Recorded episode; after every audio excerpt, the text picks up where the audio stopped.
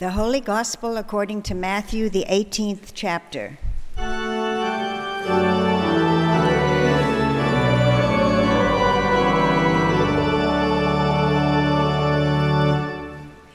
Then Peter came and said to him, Lord, if another member of the church sins against me, how often should I forgive? As many as seven times? Jesus said to him, Not seven times, but I tell you, seventy seven times.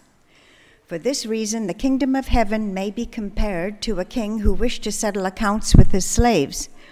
When he began the reckoning, one who owed him 10,000 talents was brought to him, and as he could not pay, his Lord ordered him to be sold together with his wife and children and all his possessions, and payment to be made. So the slave fell on his knees before him, saying, Have patience with me, and I will pay you everything.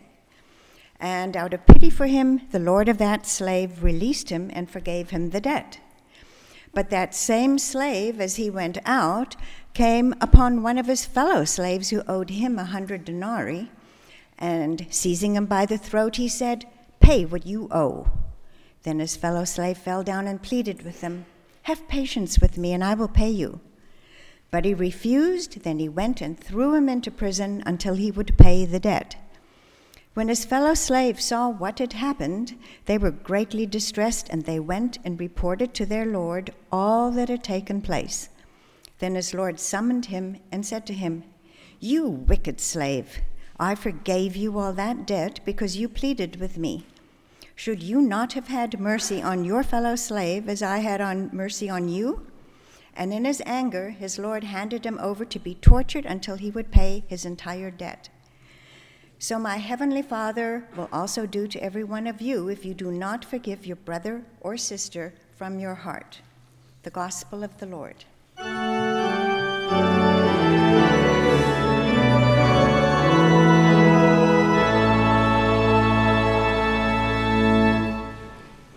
My dear brothers and sisters, I bring you grace and peace from God our Father and from our Lord and Savior, Jesus Christ. Amen.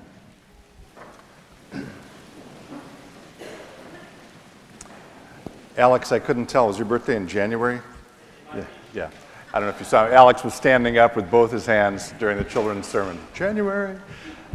If you come back on your birthday, we'll sing happy birthday to you, okay? Great.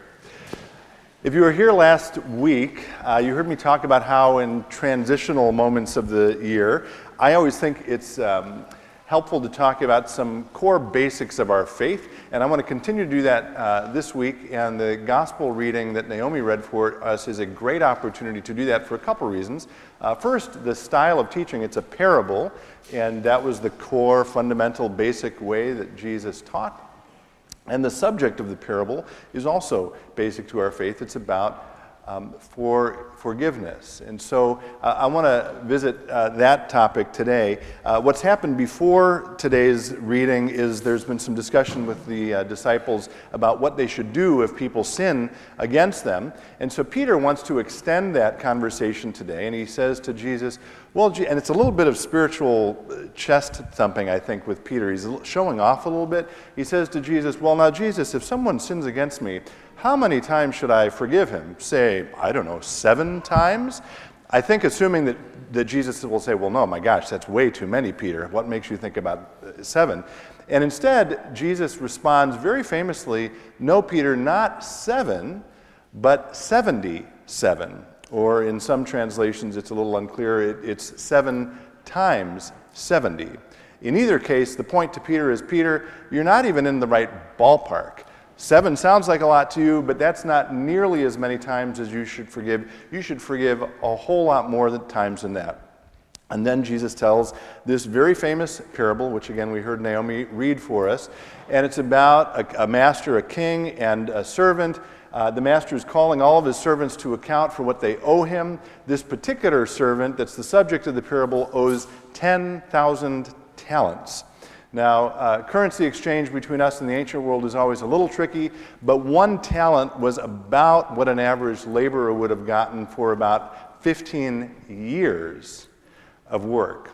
And he owes him 10,000 10,000 talents. So we're talking about probably in the order of billions of dollars. It's an extraordinary, unbelievable, crazy amount of money, right?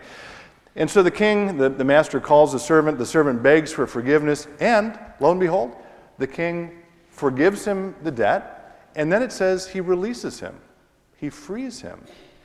Then the servant goes off and he meets someone who owes him, the, the former servant now, a far more trivial amount of money, a hundred denarius, which is maybe two or three months' worth of pay. And this servant, who has just been forgiven a massive debt, is unwilling, in the same way, to forgive this person who owes him a much smaller amount. The other servants who used to work with hear about it. They tell the king. The king, the master, takes him back and says, I'm going to punish you until you can pay this debt off, which basically means never. I mean, he's never going to be able to pay it off. Now, I am actually not a big fan of, we've talked about parables before here, I'm not a big fan of saying the meaning of this parable is, because part of the uh, way parables work is they sort of evoke our imagination, and there are usually uh, lots of ways we can uh, think about them, and the, the, meanings are sort of deep. However, as Jesus' parables go, this one is honestly pretty straightforward. It basically is reminding us the God who loves us has forgiven us in an extravagant, amazing uh, way, and so we also should go out and forgive others. Now, having said that, I want to talk about a couple of things that sort of give us a little maybe more insight into this parable, and I want to uh, focus it first on that opening, the 7 times 70 or the 77, and then the parable itself. I want to say something about it. Last week, if you were here, you remember the basic of our faith that we talked about was um, original sin. Uh, I mentioned that in the Christian tradition, we talk about that in a narrative way through the story of Adam and Eve. And uh, believe it or not, there is a very direct connection between Adam and Eve and that story and the uh, introduction to this parable in, in Matthew. So, Bible quiz for today. Does anyone remember who the children of Adam and Eve were? Thank you. Cain and Abel. Um, does anyone remember what happened to them? Laughter. Um, uh, they were brothers, of course, so you can imagine what happened, only in their case it went a little uh, worse than usual. Uh, we have boys, I sort of understand this. But um, Cain uh, is the older of the two, and God favors Abel for some reason, and Cain gets jealous, so Cain takes Abel out to a field and kills him.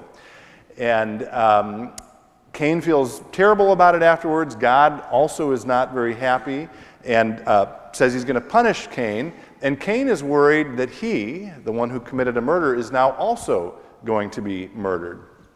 And God, in the conversation in which he's punishing Cain, says, No, it will not be so. I'm going to put a mark on you, the mark of Cain. We're not really quite sure what that was, but the mark of Cain to protect you from someone murdering you. And here's what God says to Cain in that conversation. And again, this is right after the story of Adam and Eve. It's in the fourth chapter of the very first book of the Bible, so very early.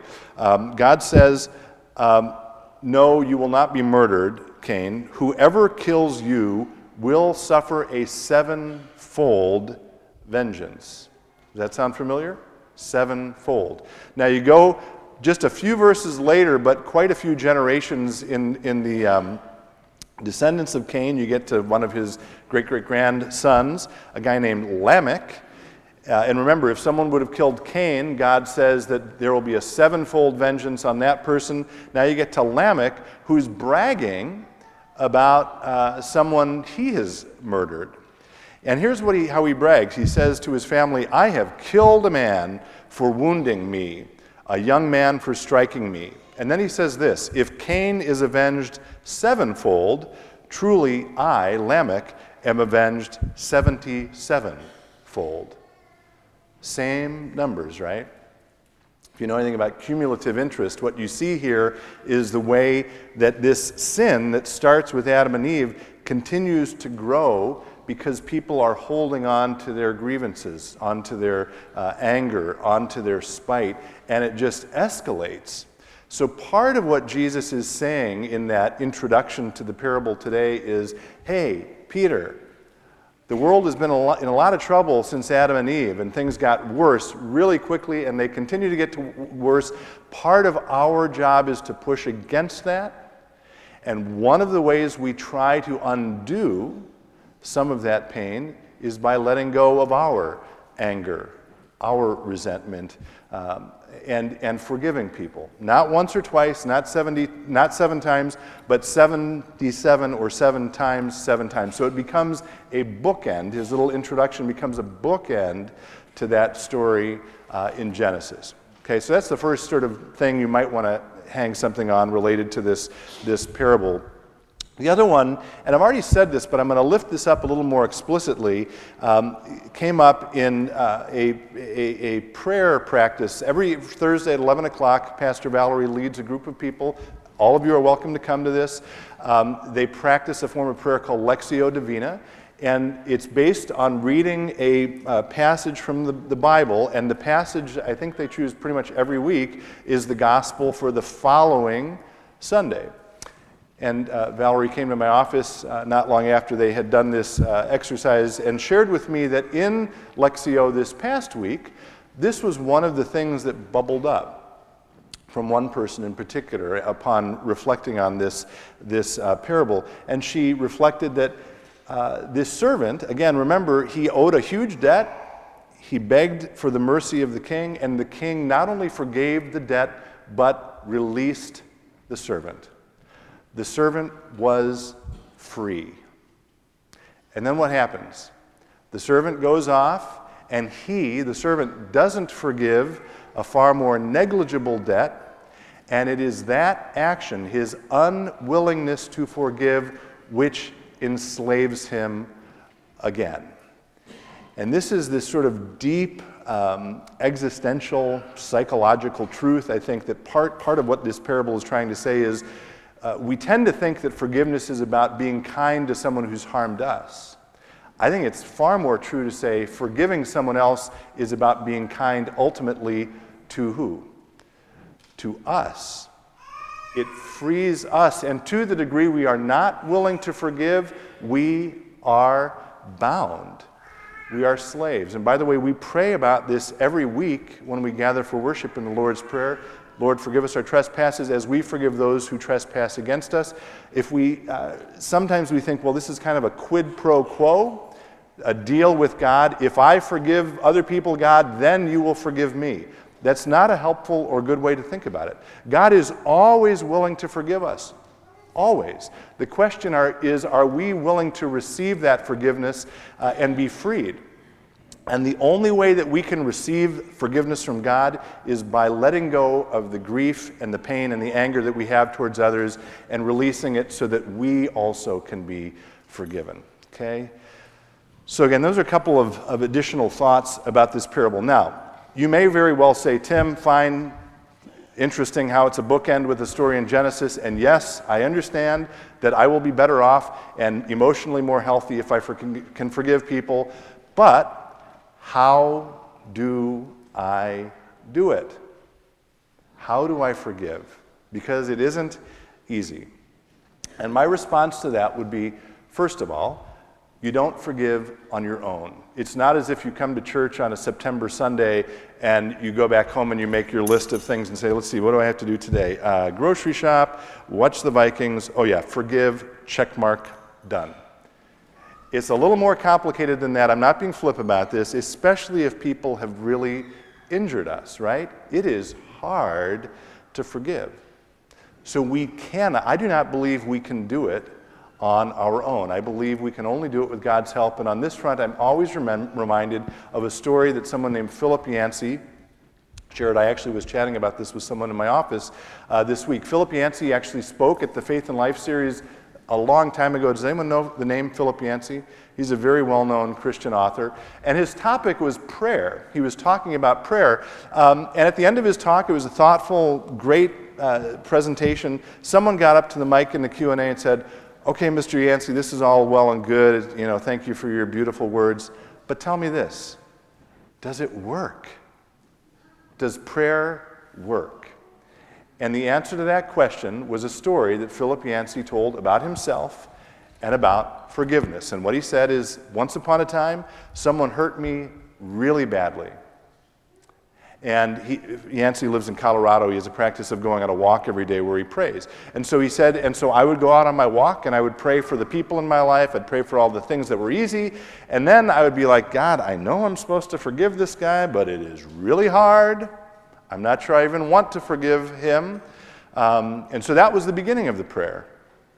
And then over time, the prayer would move to, well, maybe I can see a way to how I should forgive him, but God, I, I still don't have the strength. Will you help me to forgive him? And prayer continued to go on this way for a long time until one day, this is the way Yancey said it. He said he discovered he no longer had to pray that prayer. He realized he had, with God's help, forgiven that individual for the wrong he had done on him. He didn't do it by himself, he did it with God. But once he no longer had to pray that prayer, he recognized and realized that he had been what? Freed from the burden of that pain. And it seems to me that's an appropriate thing for us to pray for as well. Will you join me in a word of prayer? Good and gracious God, we come here every week trusting and believing that you want to forgive us. Today, Help us to have the strength and the courage and the will, with your help, to forgive those who have harmed us, so that we can more fully accept the forgiveness you offer us. In the holy name of Jesus, amen.